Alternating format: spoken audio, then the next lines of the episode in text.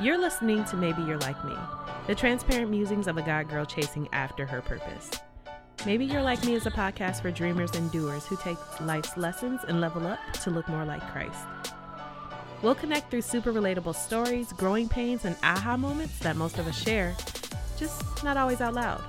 I'm your host, Alicia Watson, creative entrepreneur, playwright, author, wife, mother, daughter of the king, and so much more.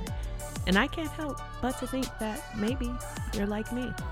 Hey beautiful people, thank you for joining me for another episode of Maybe You're Like Me. How you doing? Me, I'm doing great. With different areas starting to enter into phases of reopening, I myself and my business, Ali Watson Media, have also been starting to open again in phases. I had to push back all of my shoots into the summer, and the summer is already my busiest time. So I'm in the middle of like a balancing act with gigs that I already booked and booking new gigs into the fall and winter months, with also allowing time to make sure that I'm serving my current clients well and also marketing my brand for new and prospective clients. I realized with last week that I was starting to fall into something that I was quite familiar with uh, throughout my six to seven years of running this business, which is overwhelm. And one thing that I gotten used to with the quarantine is just this pace of life where it was laissez faire. We could kind of do what we wanted to do. There was no like set schedule. I can kind of take time to um, invest in myself, invest in my children, invest in my growth, spiritual growth, my education behind the scenes work. It was just so much more time than I had before. I felt like I could breathe. And I really, really enjoyed that pace of life. And while I understand that that is absolutely impossible for me to maintain that pace of life with this business, my personal brand, my children, my husband, and all the other things I always have going on, I do believe that it is possible to experience, live, work, enjoy life at a pace that doesn't feel like I'm constantly overwhelmed. So, I'm setting out to figure out a way to do that, to keep the same kind of feeling that I've gotten from being quarantined and carry it into my year of excellence, my year of action. And I think that I've kind of cracked the code on it. So maybe you're like me and you will not be overwhelmed. So, if I'm going to fight overwhelm in this season, there are a few things that I figured out as I gave myself this assessment and this evaluation. Um, ultimately, when you're working as a solopreneur or a company of one, there are some things that make sense to do to scale, to prevent overwhelm, to not spread yourself too thin. It's to duplicate yourself in a sense. And while that is wisdom, I know that for my particular business, Ali Watson Media, and all the other things that I'm doing, it's not what I'm called to do.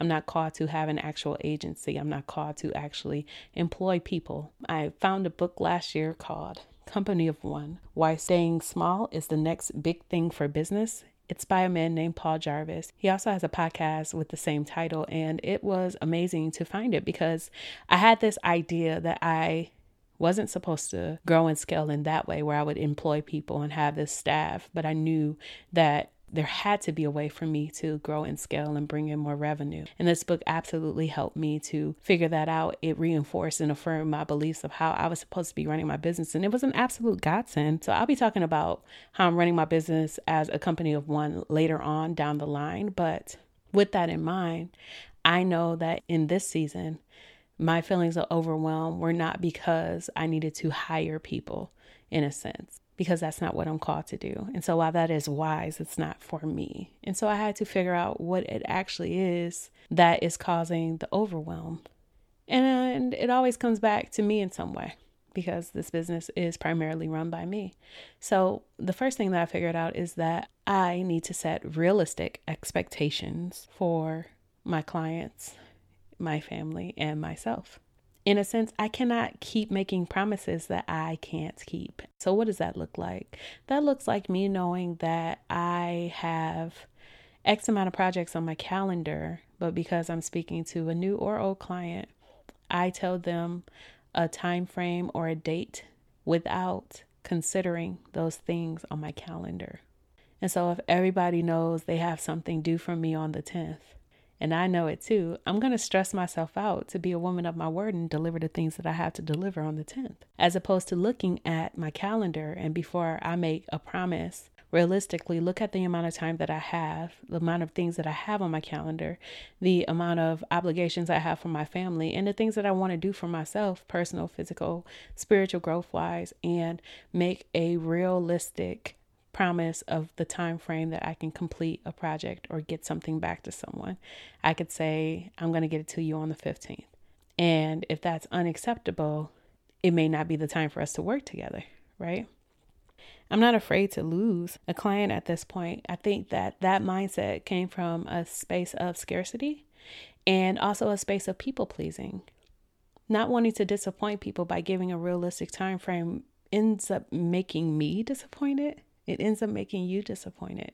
If you don't advocate for your own time, you're going to end up just giving it away. That's when you end up working 70 hour weeks and sleeping when you're dead. You know, and I don't think that that's how God wants us to operate our businesses. We are also important, not just the people that we serve, and we should be working from a healthy space, right? A space where we are taking good care of ourselves, and that includes sleeping and resting when we need to. And so, when I say that I can deliver something earlier than I need to deliver it, I, I ultimately put myself in a position of having to work nights, weekends, and into time frames and spaces that I had set aside for myself and my family. It looks like me not being able to cook dinner because I'm still chugging away at my computer because, of course, the amount of time I allocate for a project can run over sometimes. So if I think something's going to take me three or four hours to do, it might take six or seven. And that's going into like dinner time and it's going into family time. It's going into my exercising time. I don't allot enough time to push it off until tomorrow because I said it was going to be available on the 10th and I got to be a woman of my word and I hate going back and forth saying I'm sorry, I was too busy. Um I'll get it to you later. Like I don't like doing that. So instead of doing that on the back end, what I have to do to prevent overwhelm is to give a realistic timeline, a realistic frame of time in which to complete a project. And maybe that's the same thing you need to do if you're a solopreneur, or even a preneur or entrepreneur, or just a person with a team in general. Even at your nine to five, if you know it's going to take you longer to finish a project or produce a result, give yourself that time and that space to do it. Because if your quality decreases or you disappoint them on the back end because you can't get it done realistically, because you just literally can't, you still get the results you were trying to avoid by undercutting yourself in the first place. I also need to give realistic expectations to my children.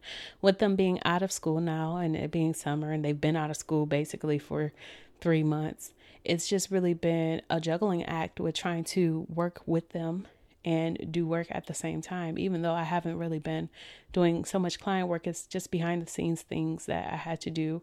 But now that I'm into client work, I have a lot less time to devote to them. And I don't want our relationship, their fun, their enrichment to suffer just because I'm working. And so, again, giving those timelines for my clients is important, but then also being able to realistically set aside time for them and tell them the truth when I'm working and when I'd be available is also important so that they don't feel disappointed, slighted, or start to resent my work like my son had in the beginning. So if I plan to do something with my kids, I need to block off a whole day or block off a time frame on my calendar so that I know it's not available. And for those who are viewing my calendar, it's not available for them to book within that time either. I also had to make time for date nights and time with my husband too, because that is also important to me. And a realistic expectation is that I need to set aside that time on my calendar with him as well.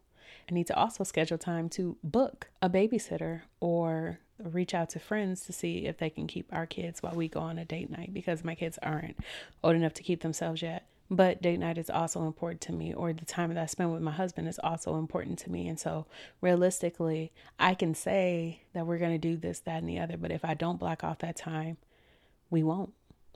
I'll be able to work through that time. I'll find something else to do during that time if I'm not intentional about blocking it off. And then I tend to feel the overwhelm of wanting to do something with my husband but not doing it.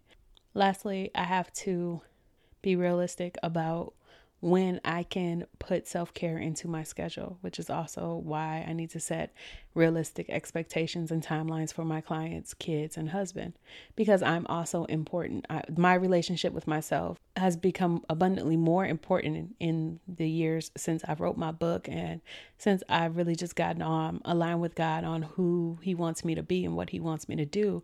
That I can't really spend the time that I used to spend neglecting myself. And so I need to build in time realistically of what I'm going to do to take care of this vessel that He has given me. So, what that might look like is not putting off until tomorrow eating well, um, not putting off till tomorrow starting to exercise, you know, and not putting off until the end of the day my exercise. So if I start my day with my workout, then I'll get it out of the way. And if I start my day with my devotion, then I get that out the way. But I know that will I will have had a successful day because I've done those things and my spirit and my physical will be taken care of. So those are really, really important for me to do. And I need to be realistic in my expectation of getting those done. I cannot put them off until the evening because realistically, I'm going to be too tired, mentally drained, and wanting a break to not invest that time and energy into taking care of myself and to building up my spiritual growth. The next thing that I'm doing to fight overwhelm is to take things one thing at a time.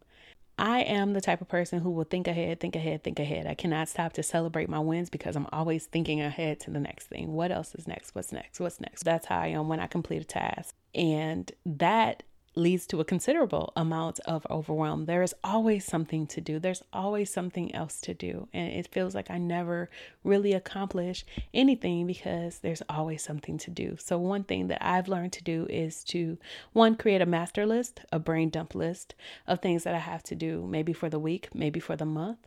Um, but everything that comes across my mind, I create this list and I just write it down.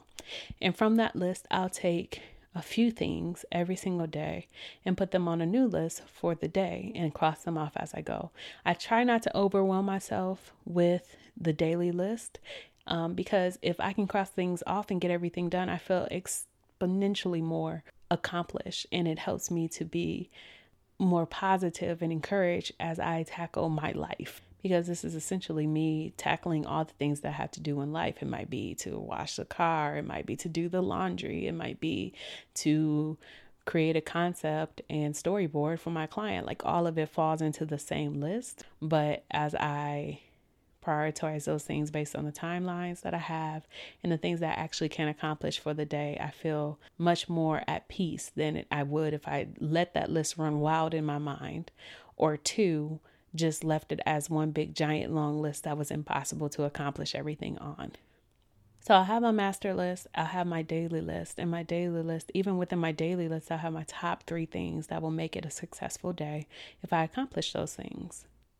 I'm only one person, there's only 24 hours in the day, and there's plenty to do. So I also look at that list to see what I can delegate. And again, I'm still a company of one, but I can hire people in their area of genius and expertise to do some things for me.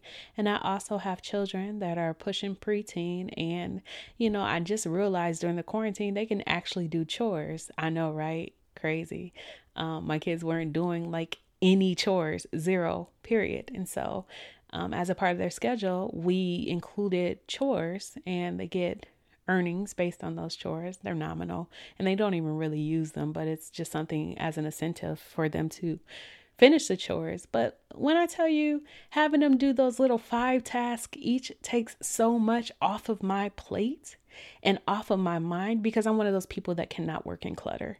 It just if if there's things that are all around me, things out of hand, out of whack at home, I just have to clean it up before I can even start my day sometimes. And so, um, having them to pick up and clean up and organize and just unload the dishwasher, empty the corner basket, like these little bitty things just take so much off of my mind because I'm I'm working but looking around and thinking this needs to be done or that needs to be done and I'm adding it to my list. And so um, I'll do that. My husband also cooks for me sometimes. And so if I know that I need him to cook on, you know, one of our dinner days, he'll do that and I can take that off of my list. Um, as well as other small things that I can ask either them to do that's not on their chore list or him to do because he may have a little bit more time. It is not for me to do everything. And I don't have to have a full time staff to get things done either. Um, and that has been just one of the best revelations for me because it's not black or white, it's not either or. Like small things you can pass off, and we can accomplish so much as a team. And so, yeah, take things one item at a time, one task at a time, delegate what you can, and put off till tomorrow what you're able to put off until tomorrow. Prioritize your list. Whatever is the most important that's going to make you feel successful for that day, do those things. And if you need to take a break mentally, you'll feel okay with not having accomplished everything on your list. But at least you'll have that list there and it's not running through your mind, overwhelming you with thoughts of what's not done. The third thing that's helped me to fight overwhelm in this last week is to think positively about the task at hand, the things that I'm doing, and the reasons that I am doing them. And also to imagine amazing thoughts on the other end. This applies especially to the client work that I do. It's very easy to get overwhelmed with client work because you want to perform well. You know, I know that I have people's dreams and visions in my hands, and so um, beyond me wanting to just be excellent. I want great results for them. I want them to be pleased with the services. I want them to have an amazing experience and want to come back and tell all their friends about me. Sometimes when I'm planning for these things, it can be really, really overwhelming especially when I'm planning one thing and I have six or seven emails coming from other directions about other things. And it's like all the things at once, and my mind swimming, trying to categorize all of these different details about different shoots and clients and, you know, individuals that I have going on. And so I learned just this week that a great way to combat the overwhelm that I feel when that's happening is to one again stay focused on the task at hand. But with that task future cast in my mind imagine the amazing results on the other end of what it is that I'm working on. That even if what I'm doing is difficult, even if it's a lot of mental energy and creativity that I'm expending, it'll all be worth it on the other side. I can imagine, you know, the great results that they get. I can imagine the shoot going amazingly well. I can imagine all the joy that I feel in my heart because of the creativity that we have and the images that we're capturing. I can just see all of it. I can see the great results. I can see the great final product that I deliver and my clients' friends and family and their clients and customers viewing it and thinking of them as just uber professional and amazing and just being really happy to be associated with them.